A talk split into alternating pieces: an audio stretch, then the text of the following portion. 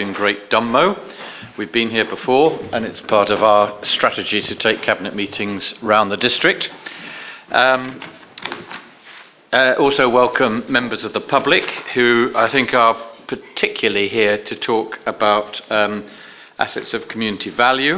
Um, and as, a, as such, well, it's actually the 13th item on our agenda, but uh, you're very welcome to stay afterwards. But out of courtesy, we'll take it first so that if you want to leave, you can.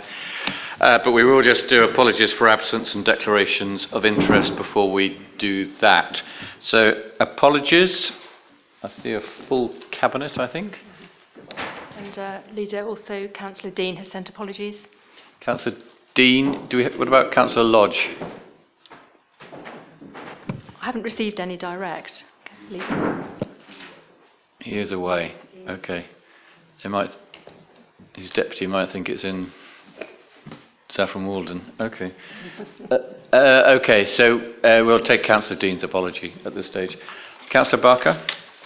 Chairman, could I declare an interest in item 10 as the chairman of the Civilian Military Partnership Board in respect of the housing um, paper and items 12 and 13 as an Essex County Councillor for Takeley and for Hatfield Heath.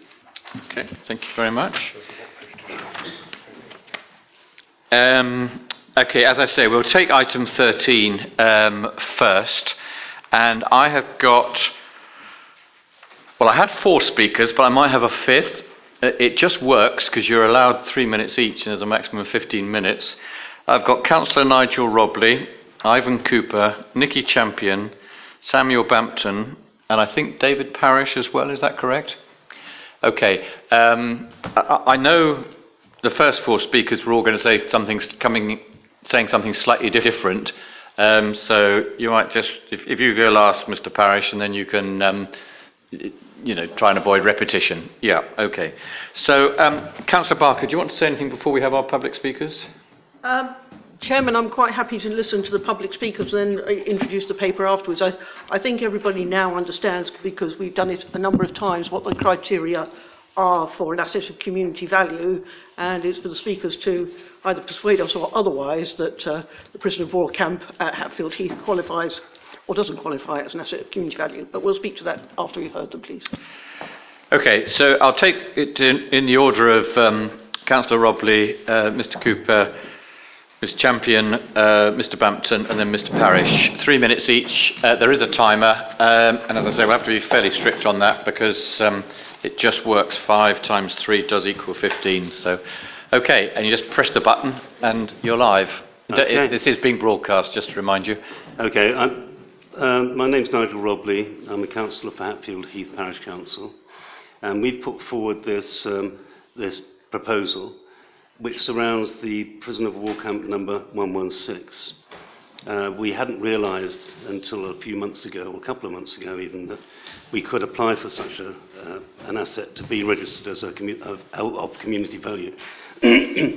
we feel very strongly as a, county, as a, as a parish council that it is uh, of particular interest and almost unique in, in Britain, never, never mind in the, uh, the, the southeast of England. There's only one other that we can actually establish is of a similar nature, and that is in York. So this is of uh, a very unique interest. In the past, it has been visited on a regular basis by people. Of late, not so much, because in fact the owners, um, obviously, they want to make the best out of their asset and they are looking to actually develop the land and put houses on it, uh, which is why we put this forward uh, in, in the first place. Uh, the, I have a correction to make. Uh, at one point in the, in the, uh, the, uh, uh, the it says actually that we have not been able to get in since I think 1980 uh, or something like that, or 90.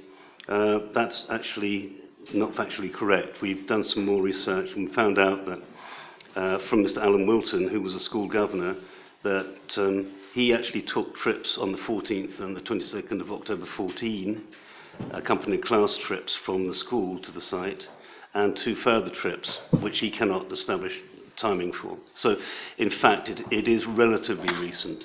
Um, uh, again, uh, we have uh, also uh, wanting, we also wanted to take photographic evidence in case, in fact, the planning application went through and we lost the, the, uh, the, the asset.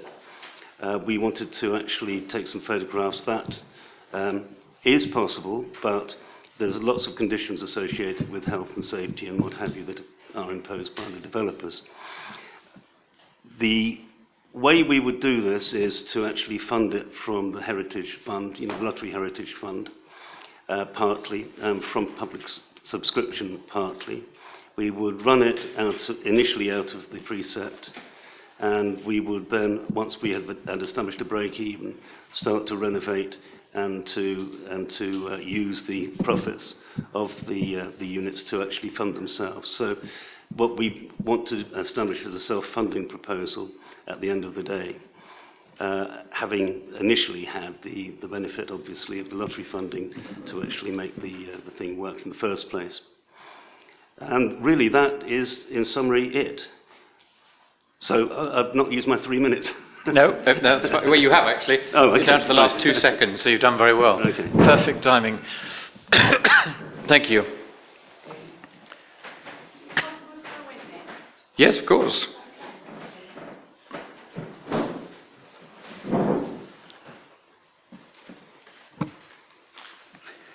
Good evening, everybody.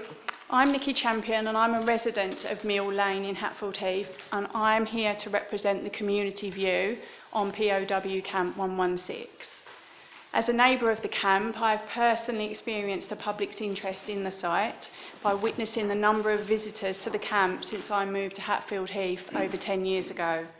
People come to visit the camp for various reasons the history, their interest in World War II, family connections they may have with the site, uh, topic related um, with, the, with the schools, interest in uh, historical har- art. There's some actual um, art pieces still remain in the camp, um, as well as wonderful photographic opportunities which are available. I appreciate the access to the site in recent years has been limited, but this reflects the current owner's resistance to allow visitors access and does not ref- reflect the lack of interest by the community locally and further afield. The community, with the help of the History Society, whom you will hear from following myself, have attempted to preserve the site in the past. Since the threat of POW Camp 116 became a serious reality in December 2016, via various means of communication, I have had the pleasure of receiving numerous comments on why POW Camp 1116 is important to, um, to the community. A peti- petition was conducted at the beginning of 2017 to prevent the development of the land on which the camp is situated, which meant the destruction of the camp. The petition achieved 510 signatures, and many provided reasons for their support, some of which I would like to share with you. It's our heritage, but yet again things are taken away. There will be a loss of historic and educational World War II prisoner of war camp.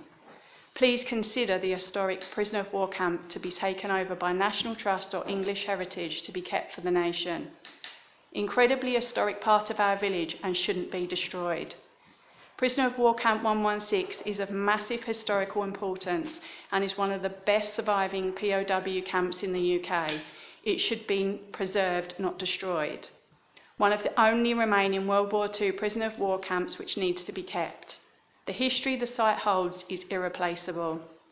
These comments come from the local and wider community, Hatfield Heath, Sheering and Harlow.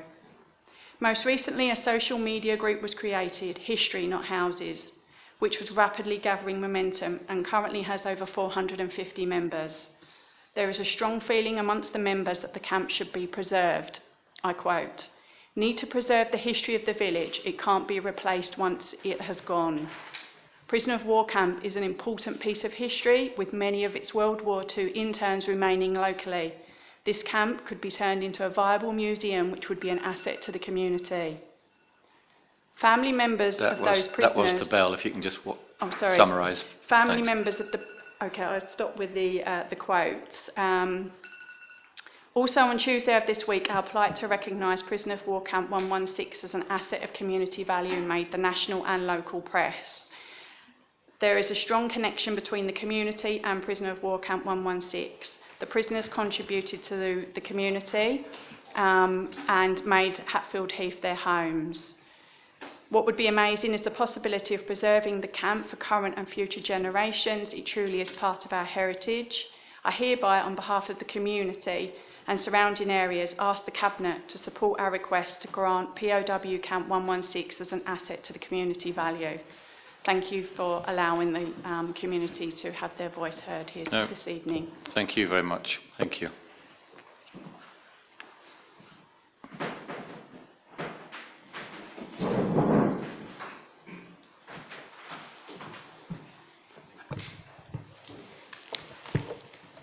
Um, a great deal has been said, which I obviously don't want to uh, reiterate. However, um, the emphasis placed on the educational value, particularly to the school, is one of very importance.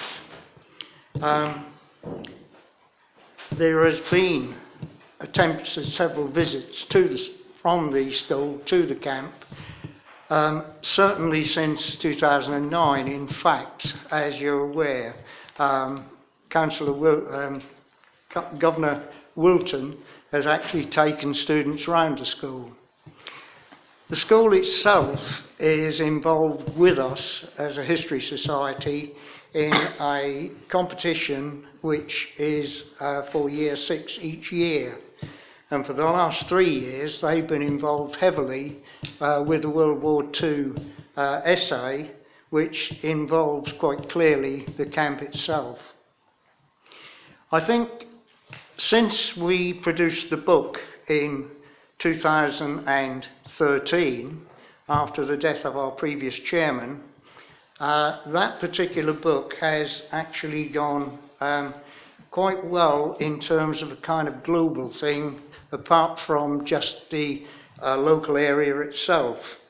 Uh, initially, we printed 100 copies, then another 100, then another 50, and we've actually sold over 240 copies uh, to uh, not only the local people, but also to um, uh, quite a, a, a kind of national population. Um, also, the emphasis placed on the camp itself is one which the English Heritage looked at in 2003 when they looked at all the camps. And they've placed categories on uh, camps from one to um, five. And the, the, the actual element that they've put onto uh, the um, POW camp 116 is a number two, which in fact means that uh, there, it is nearly complete. The aspect of um, one area, which is being used by Greenways, uh, is clearly being used as a commercial thing. But the remainder, the guards area, is still a, in its entirety as it was previously. Interestingly enough, there are at least uh, 16 camps that come under the categories 1 or 2, and yet they are now two hotels, three training camps, two prisons, two schools, one museum, which is That's- Eden That's the bell, if you can just wind up now. Okay.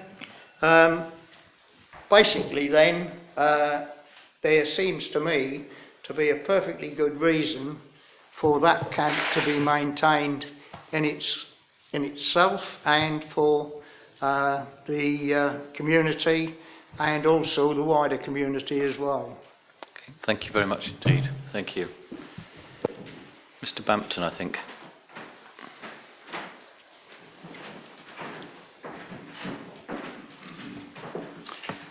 Just to let the audience know that Councillor Light has joined the meeting. Welcome. That's okay. Good evening. My name is Sam Bampton and I represent the landowners of the former POW Camp 116. Having reviewed the documentation, I am in agreement with the officer's view that there is no current qualifying use of the site as an asset of community value, as defined in Section 88 of the Localism Act 2011. Section 88 states that the current use of the buildings or land that is not ancillary must further the social well-being or social interests of the local community and that there is a realistic prospect of reuse by the community in the next five years. Camp 116 was built in 1941 and following its decommissioning in 1955 the property was returned to its original owners. Both the owners elected to retain the huts that had been erected and subsequently used them for a mixture of residential, commercial and storage uses. These buildings have since and continue to remain in private use, with the site mostly being fenced. Following the f- purchase of the f- front part of the site by the current owner in 2009, he sought to maintain and repair the boundary fences to prevent potential trespass. As such, there has never been a qualifying use during his ownership or prior to that. Further, there is no realistic prospect of the site being used in the next five years. The parish council claimed that they would be able to purchase the property using his heritage lottery funding, However, given, given the commercial value of the site and the costs associated with restoring the buildings to create a national trust style setup, it is highly unlikely that they would be able to secure the necessary, necessary funds, and certainly not in the timescales set down by the legislation. I am currently involved in an HLF bid for St Osyth's Priory. The process is highly competitive, and any bid is unlikely to be successful without substantial match funding. For example, in most cases, the HLF will not fund more than 50% of a project. Further, the average bid process takes 18 months, and the HLF are currently in a process of restructuring, meaning a bid would take longer than the legislation allows before the site could be sold free of restriction. I would also like to draw attention to Historic England guidance that states heritage value or significance cannot be described as a community use in the meaning of this regime. Therefore, I would suggest that based on the contents of the application, that the Parish Council have misunderstood the purpose of the legislation. It is acknowledged that the Parish Council and History Society consider the former POW camp to have a historic value, and several attempts have been made to engage with them. Specifically, it is proposed to preserve the mural referred to and to provide an information board at the entrance of the site, should redevelopment be permitted. Due to the time constraints, I have not sought to list all the reasons why listing these two sites would be wrongful and unlawful, but as summarised, the uses of the site over the past century have not at any point fulfilled the criteria of Section 88. Therefore, to accept this nomination would be an error in law that would leave the Council open to a potential challenge and liable to pay compensation to the owners. As such, it cannot be considered in the public interest for the site to be added to the list. Thank you for your time. I hope this provides a clear overview of the situation. I look forward to listening to your discussion and I encourage you to follow our officer's advice. Thank you. Thank you. Mr. Parish. Thank you, Chairman, for allowing me to speak the last. Um, first of all, I must quickly say that I was involved with uh, Uttlesford District Council for many years, as several people around the table know. Uh, I was also on the Parish Council for over 10 years, uh, partly chairman and vice chairman for many years as well. Uh, and I am, I must admit, chairman of the History Society in Hatfield Heath, where I've lived for over 40 years. But over 20 years ago, I became in, in very involved in wildlife. And wildlife tonight is my concern.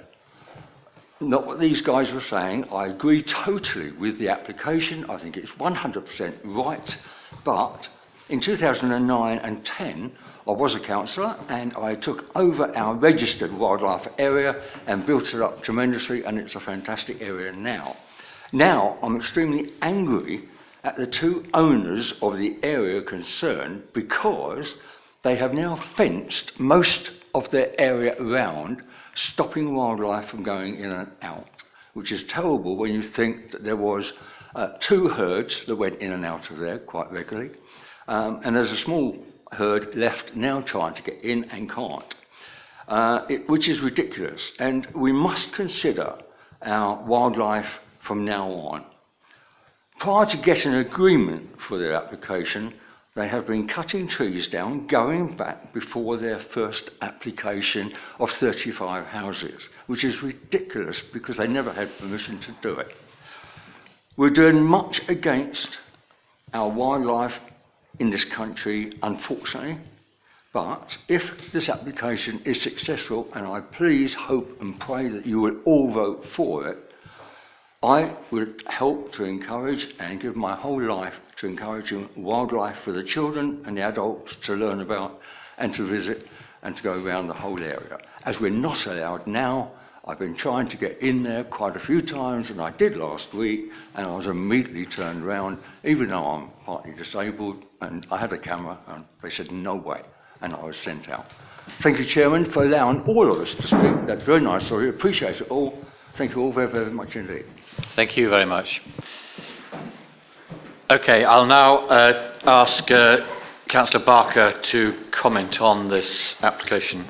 Thank you, Chairman. Chairman, um, I will read out the words as they stand on the paper so that we're all clear. An asset is of community value if, in the opinion of the local authority, either an actual current use of the building or other land that is not an ancillary use furthers the social well-being or social interests of the local community, and it is realistic to think that there continue to be non-ancillary use of the building or other land which will further, whether or not in the same way, the social well-being or social interests of the community. If I could stop there, Chairman, and ask my Cabinet colleagues to comment on that aspect, whether they believe there is an actual current use of the building or other land.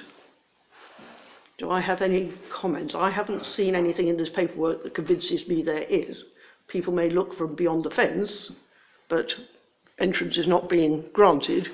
So apart from being able to look at some buildings, there is no current community use of this land, in my opinion. Comments from colleagues? Councillor Ranger. Yeah, I think that is um, clear. Uh,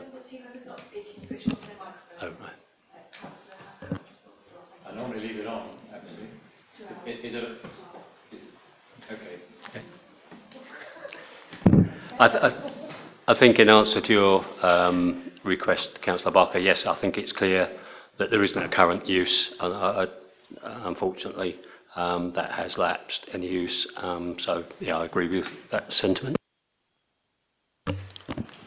Anybody else that wishes to comment?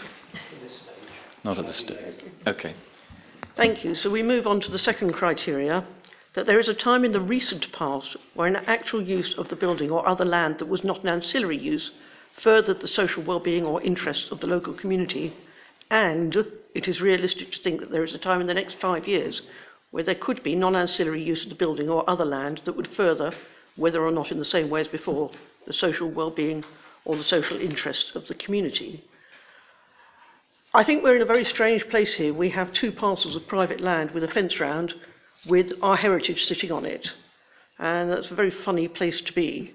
Um, normally, with these applications, the, the subject of the application is a village hall or a recreation ground or a, a something that people use every day. And this isn't quite one of those, although people might like it to be. So, my feeling is that this is not the right way to take um, an attempt to preserve these buildings and this site. Um, I will come to another suggestion later, but uh, councillors, colleague comments? Councillor Howell? Um, well, I have enormous sympathy for the, for the local community, um, and I appreciate them coming here to talk and set out their views. It's clear that the site is part of the social fabric of and historic fabric of this area, um, and it has some historic value.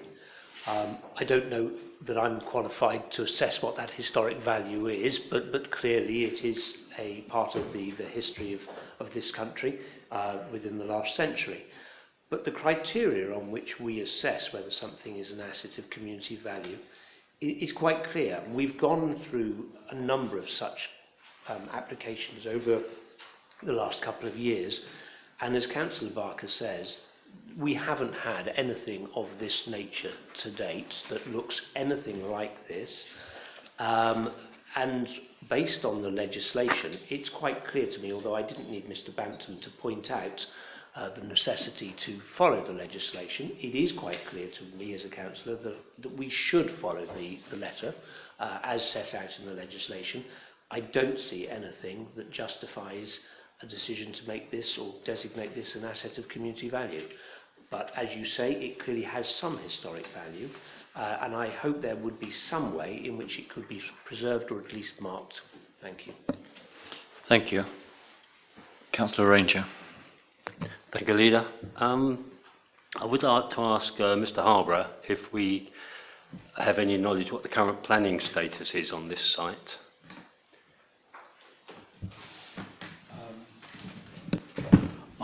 Afraid I don't know offhand, but it's not relevant to the issue before you, which is does it meet the, criteria in law? No, I appreciate that, but it c- colours my thoughts on the matter. Um, think Councillor Howard just said this is a unique site. There's not many developers um, in Uttlesford that, well, there's none other than this one that have a prisoner of war camp to deal with.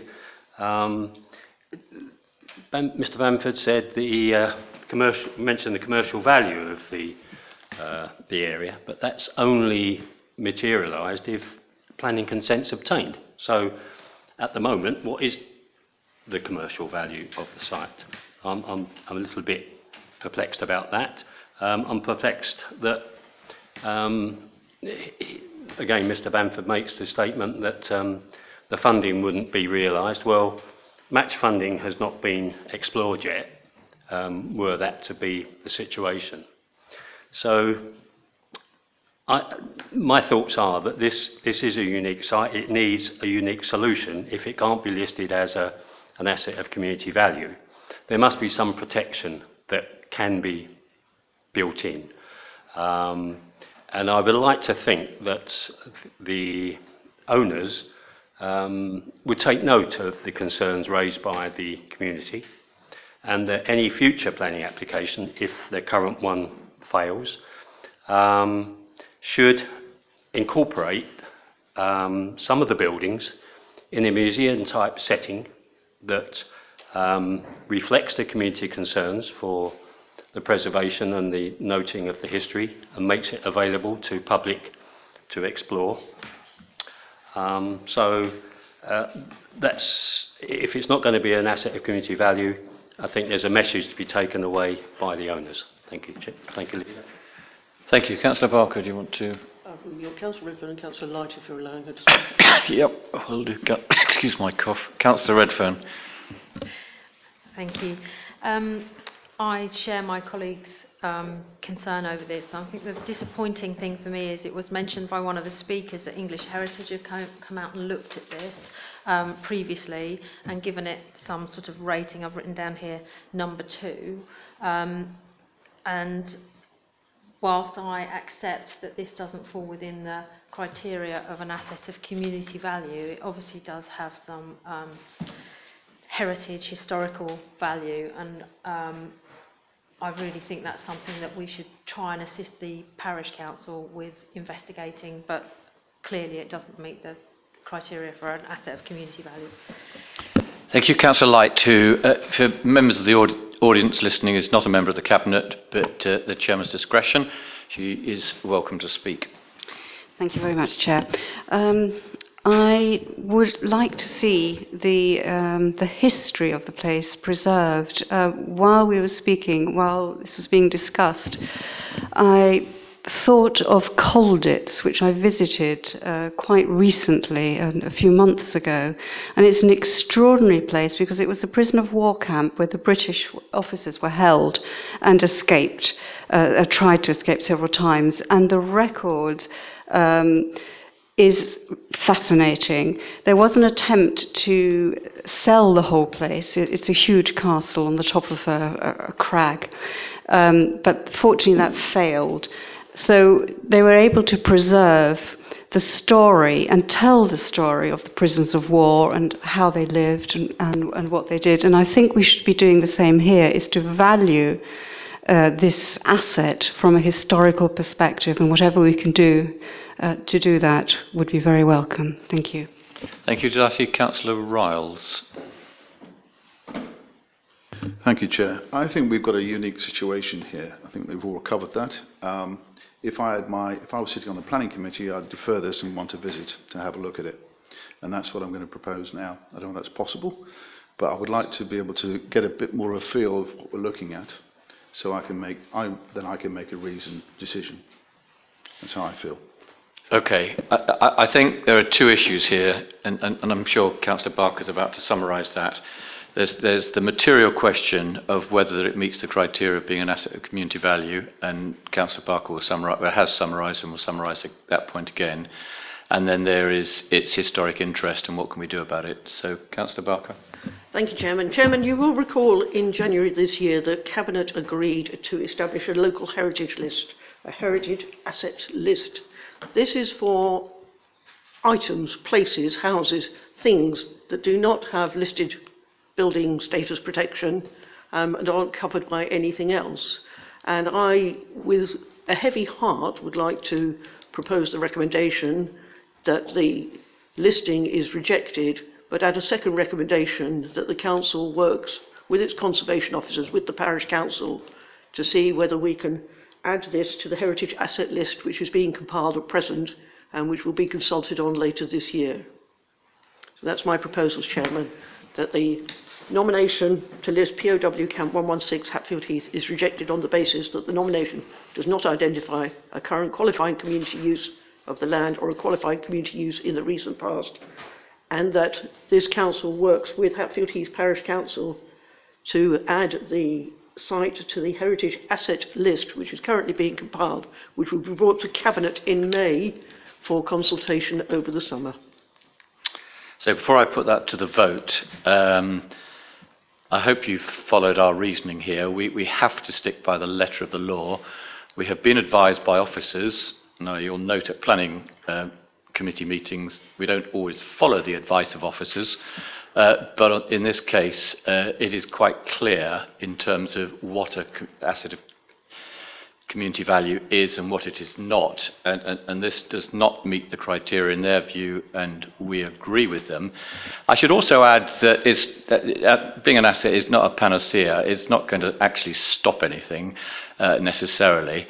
Um, and that, that, but we absolutely, collectively, and you've heard, I think, every member of the Cabinet speak, uh, that we have uh, very full support and appreciation of what is something that's very special and therefore uh, to list that as a local heri- uh, to put it on the local heritage list probably gives it um, uh, and we can re- re- read out inclusion on the list will be viewed as a material planning consideration in planning applications. It does not result in any additional legal protection as such unless an Article 4 direction is applied to the property. Uh, and that um, is uh, what um, is being suggested. So it's difficult to balance one, one list against another, but I think it does give quite material uh, support and benefit. And, and I would ask um, Mr. Bampton on behalf of the owners to, to, to reflect on the community and indeed the Cabinet's view that we have something here of particular and, and very special interest and that we should do what we can to preserve that element of history. But um, I, I support um, Councillor Barker in terms of her analysis and her summary, and I now put that to the vote. So those in. T- I, and I will second um, the recommendation. So the recommendation is that the nomination to list POW Camp 116 Hatfield Heath is rejected on the basis that the nomination does not identify a current qualifying community use of the land or a qualifying community use in the recent past. And, and then Councillor Barker has gone on to uh, recommend that. Um, and, and, and, for the you, you know Uttlesford District Council to work with the local community uh, to put this uh, on the local heritage list. Those in favour of that? That is carried. Thank you. Thank you very much for coming. I hope you understand uh, our reasoning, but uh, without repeating myself, we, we fully appreciate the value of what you have. Thank you. Okay, I'll now go back to um, the. Yeah, of course. No, we quite understand. Thanks very much for coming. Yeah. Well, I think you've heard. I think you've heard our support for that.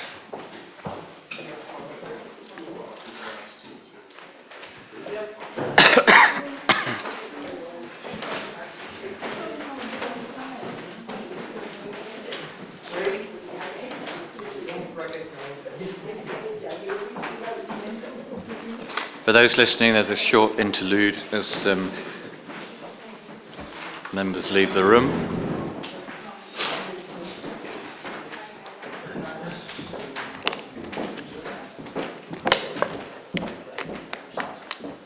Okay, moving on to item two, the minutes of the last meeting. Are they a true record?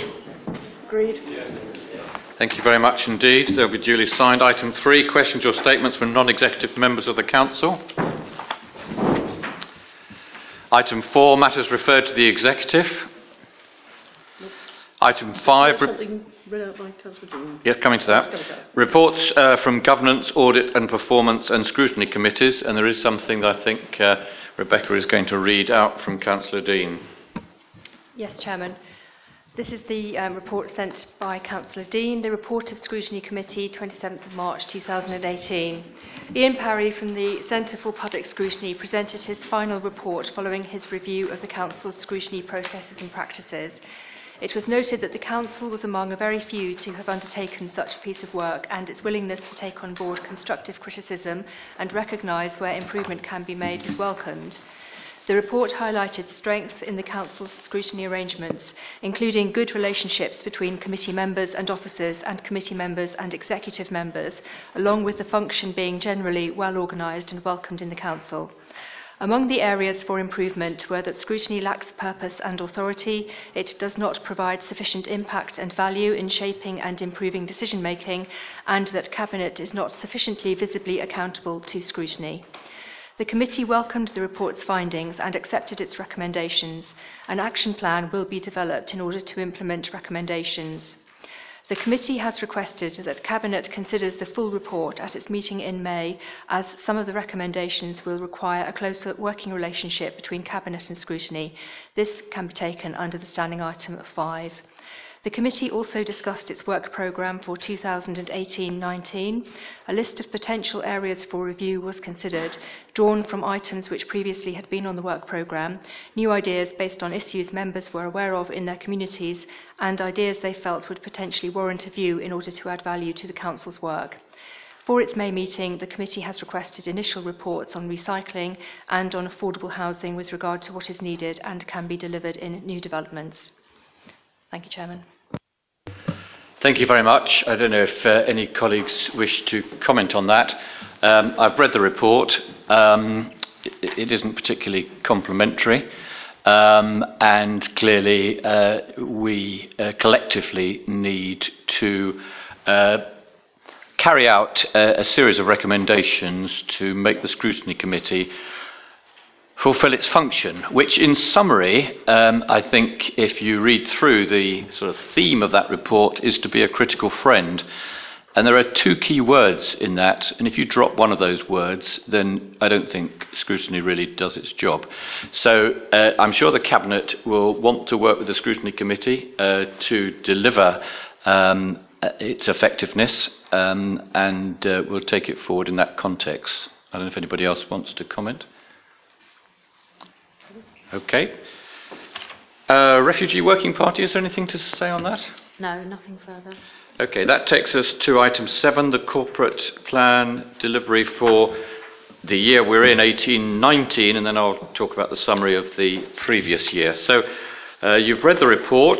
I draw your attention to two key paragraphs. Um, one is uh, paragraph six, which is our four, three, four themes, and I will read them out for the benefit of those listening. Uh, to promote thriving, safe, and healthy communities, to protect and enhance heritage and character, to support sustainable business growth, and to maintain a financially sound and effective council.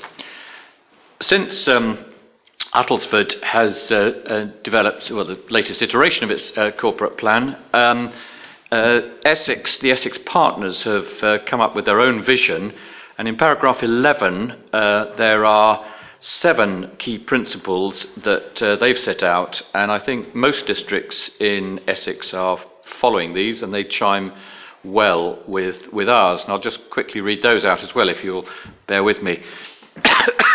Unite behind a sense of identity. Enjoy life long into old age.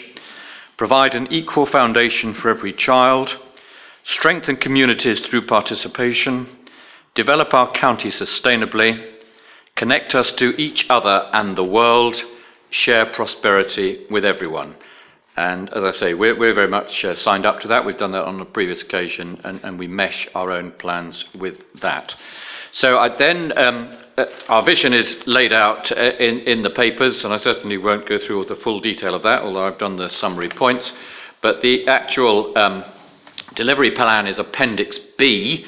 Uh, I don't intend to read it out, but each item, and to give uh, listeners a, an indication. And the first item is day centres, the next one is local plan, third one is promote healthy lifestyles. To each of those, there's a responsible officer and a responsible cabinet member. So this is this is both this is officers and, and, and, um, members working together. And in a minute, we'll reflect on what we've achieved uh, in the year that's just finished. So, I don't think I need to say any more. Those, any comments? Okay, the um, recommendation is to approve the Corporate Plan Delivery Plan 1819 attached at Appendix B. Those in favour? Unanimous. Thank you very much indeed.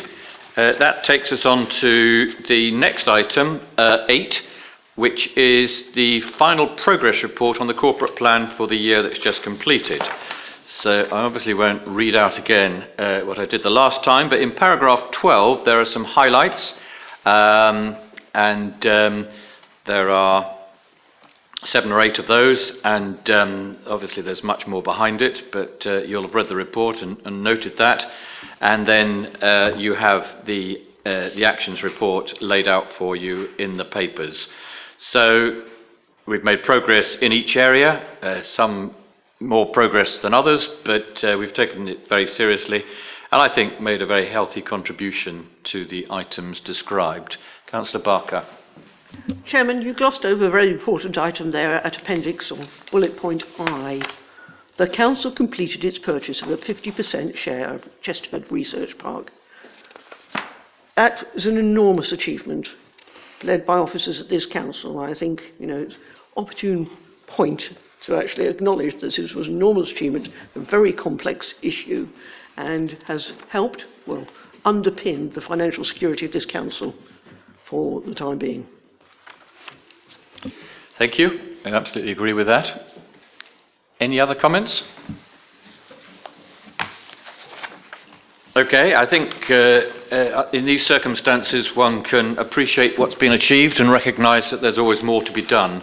Uh, so the recommendation is to note the final progress report against the corporate plan, delivery plan 1718 attached at Appendix A. Those in favour? Councillor Redfern?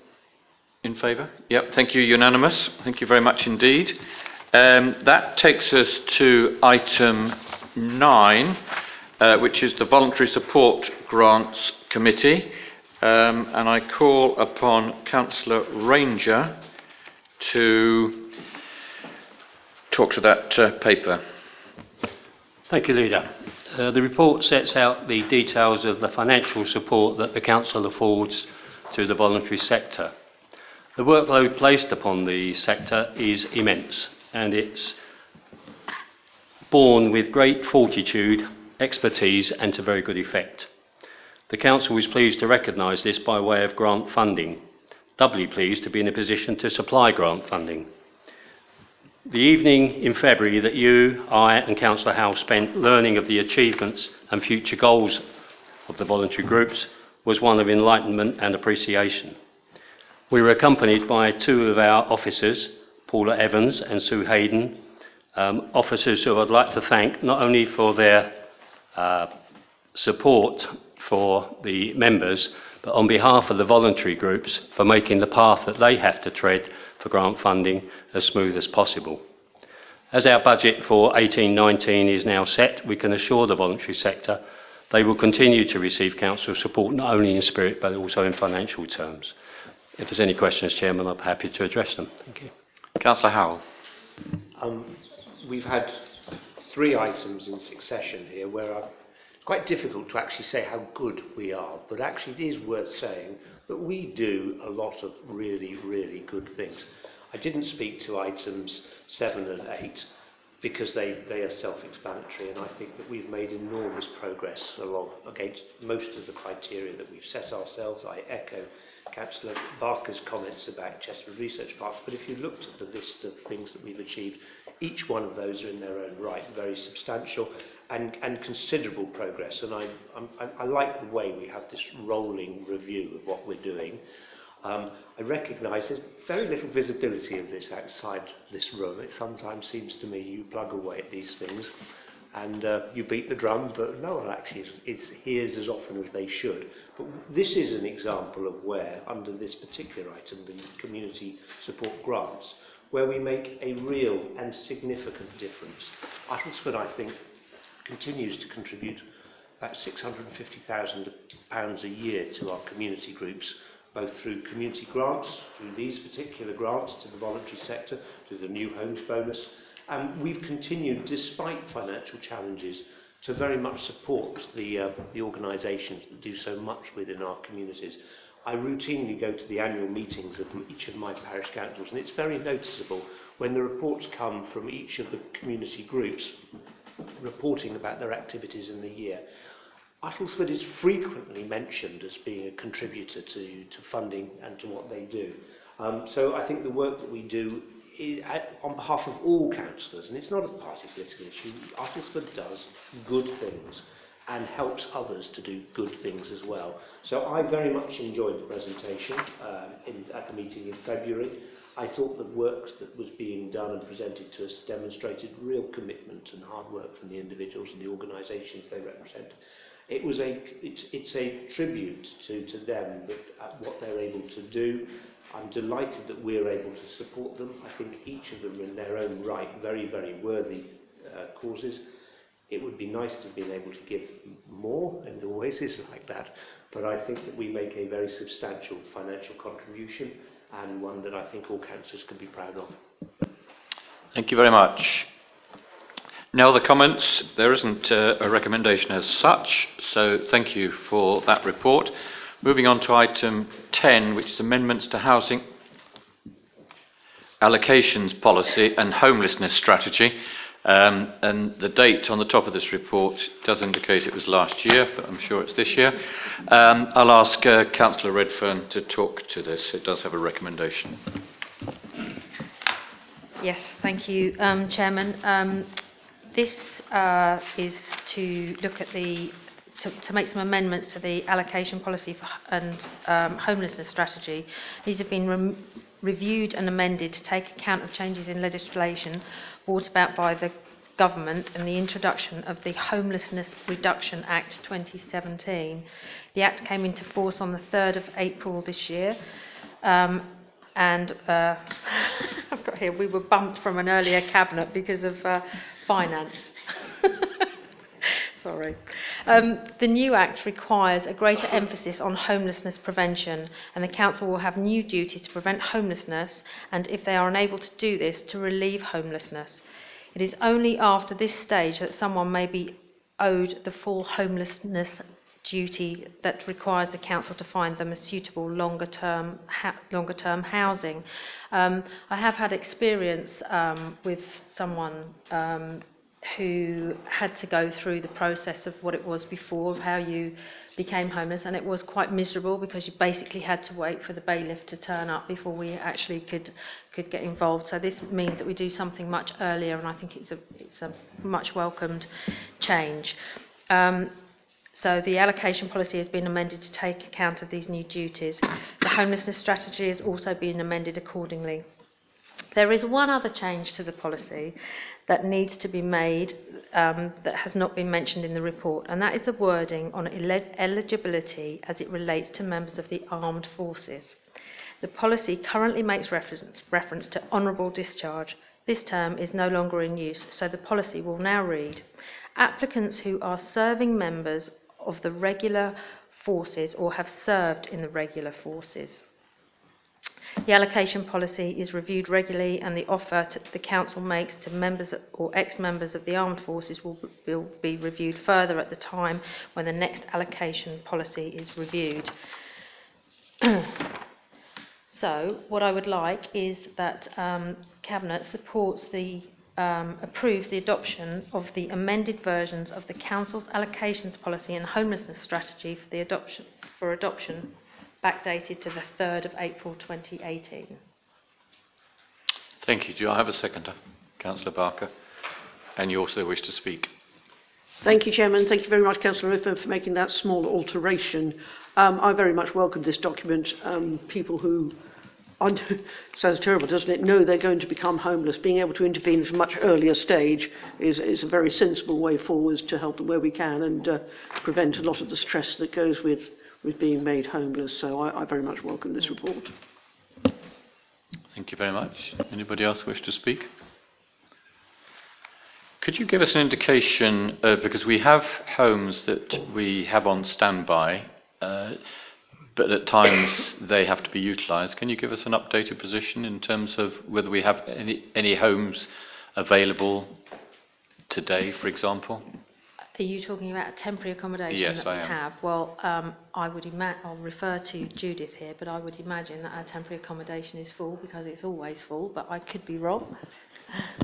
Um, yeah, we, we do have some vacant, but they're only just because they've just become vacant, so they've just gone through the void process, and so they will be re-let as um, soon as we have somebody else ready to move into them. Um, we had a call five o'clock tonight from somebody um, at Stansted Airport who we're going to have to put into temporary accommodation. So there's always a flu flow. So if there are any empty, it's just because they're going through the natural void process in between clients. Yeah. And how often do we use the accommodation in Harlow? What is our normal policy? If, if, if we have nothing uh, free, what happens then? Um, I think you're obviously referring to bed and breakfast accommodation.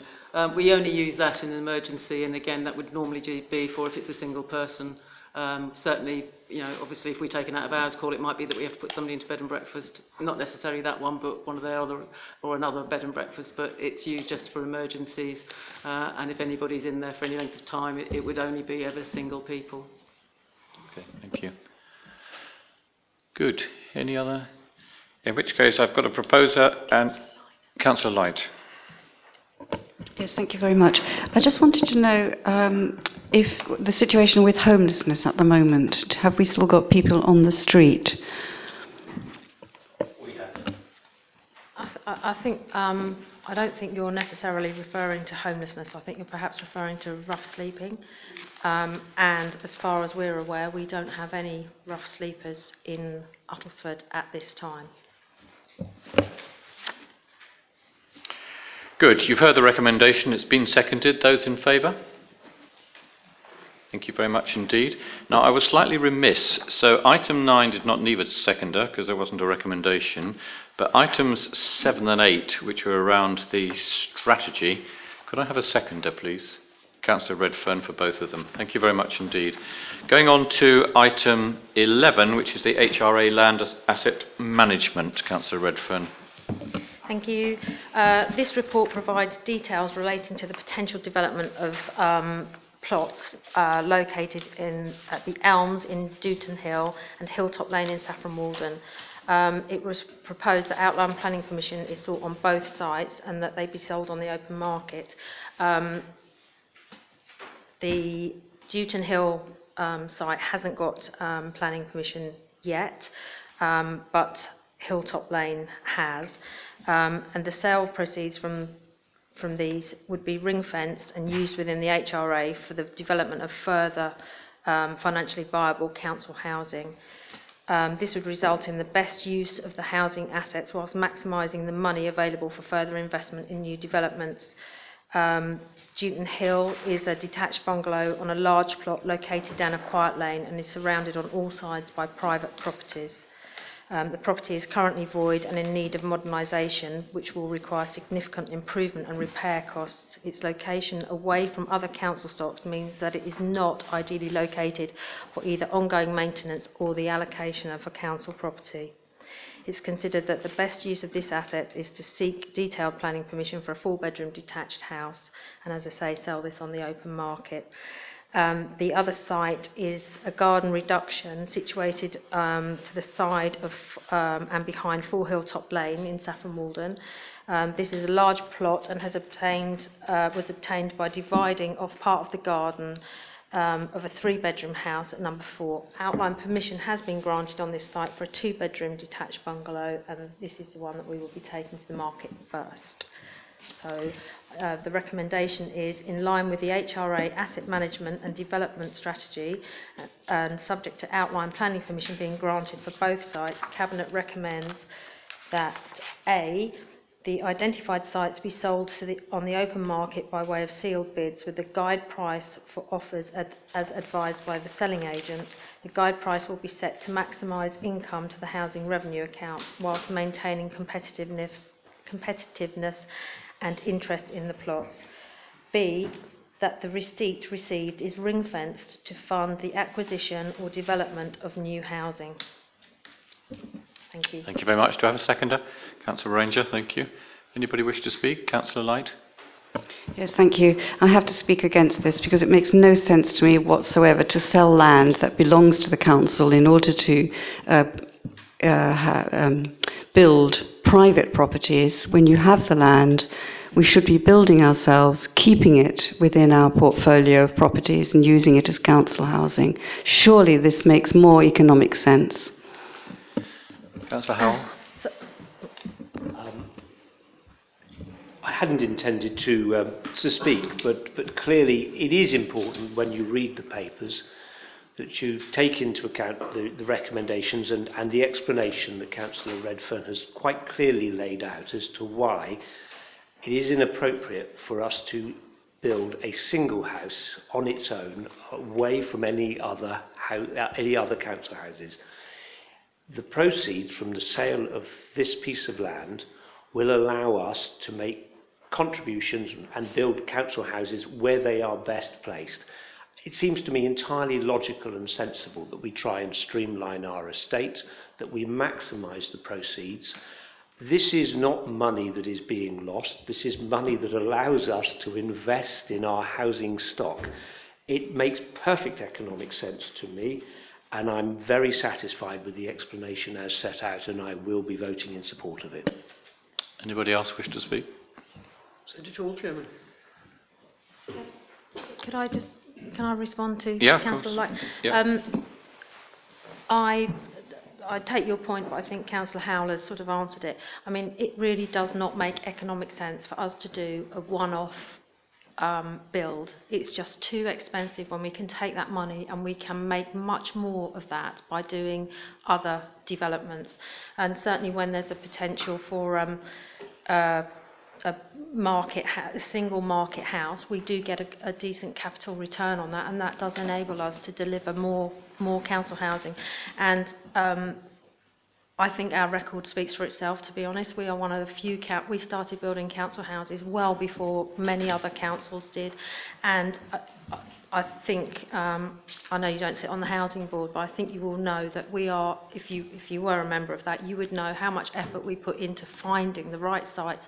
We have just bought with some of our money. We have just bought eight houses in Radwinter um, off a housing association, and that is much better use of our money. We, it's really important that we get the best value for our tenants and future tenants, and I really don't believe that building these particular properties would do that. So I can assure you that this does definitely make economic sense.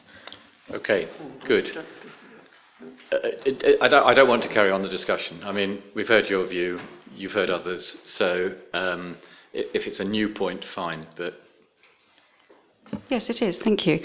Um, two points actually. One is that uh, my understanding of the policy of the council is that um, houses, um, social housing, social uh, affordable housing, is not actually built all together in a block, but actually scattered. Um, the second point is that, uh, well, three points actually. The second point is that it wouldn't be a loan, uh, certainly in Hilltop Lane, because there's already one there. And the third point is I'd actually like to know the figures. So, what would the plot go for? And um, so, what value would accrue to the council as opposed to uh, building and keeping for a family in need? I can answer the first question. Uh, so we have changed our policy over time. Uh, if you look at the development at the back of Tesco in Dunmow, there is very much a big chunk of social housing that was refined. So Forest Hall Park, for example, um, you'll notice that it's in clusters, and I think that's what um, Councillor Redfern was referring to. Not, not individual houses, but groups of social housing that blend in with the overall housing environment. So that is, that is very much the, the current strategy of the House. As far as the money, I don't know if we have any detail at this stage, but... Um, No, be careful. We, we we need to make sure there isn't a commercial sensitivity about okay, yeah, okay, fine. Yeah, I, I- If- if- uh, Chairman, I I'm- propose we go to the vote. No, I'm, I'm, what I was going to say was Councillor Light, I'm really happy to take this outside of this meeting and to discuss all of these points with you. But we do, we, the, the scattered policy is actually when we're doing a large development, we don't like to see more than 10 um, affordable houses um, together because we don't want that sort of feeling. Um, this is just, these are just two one-off, one-off sites and the cost of building is the, pro- is, is the problem. It's not just the value of the plot, it's actually the cost of our, to us to build one property on its own when we can take a site and do several properties. We haven't done anywhere where we would just do, I don't think, we've done nowhere where we would just do one property. I think the smallest we've got was three at Sheds Lane. Yeah. Yeah. Those in favour of the recommendation? I'm seconding it, No, we've already had a seconder. Yep, yep. Carried unanimously. Thank you very much. Item 12, which is Councillor Barker and Councillor Ranger, Section 106, Priors Green, Takeley.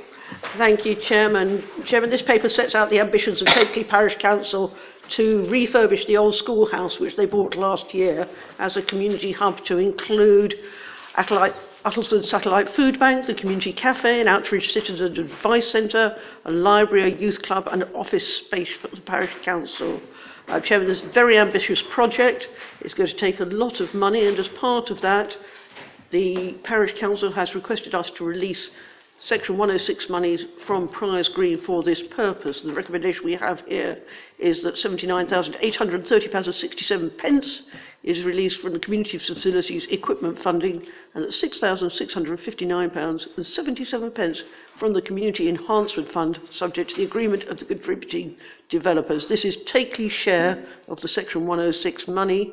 Um, doesn't touch Little Canfield's share. That still sits in the pot.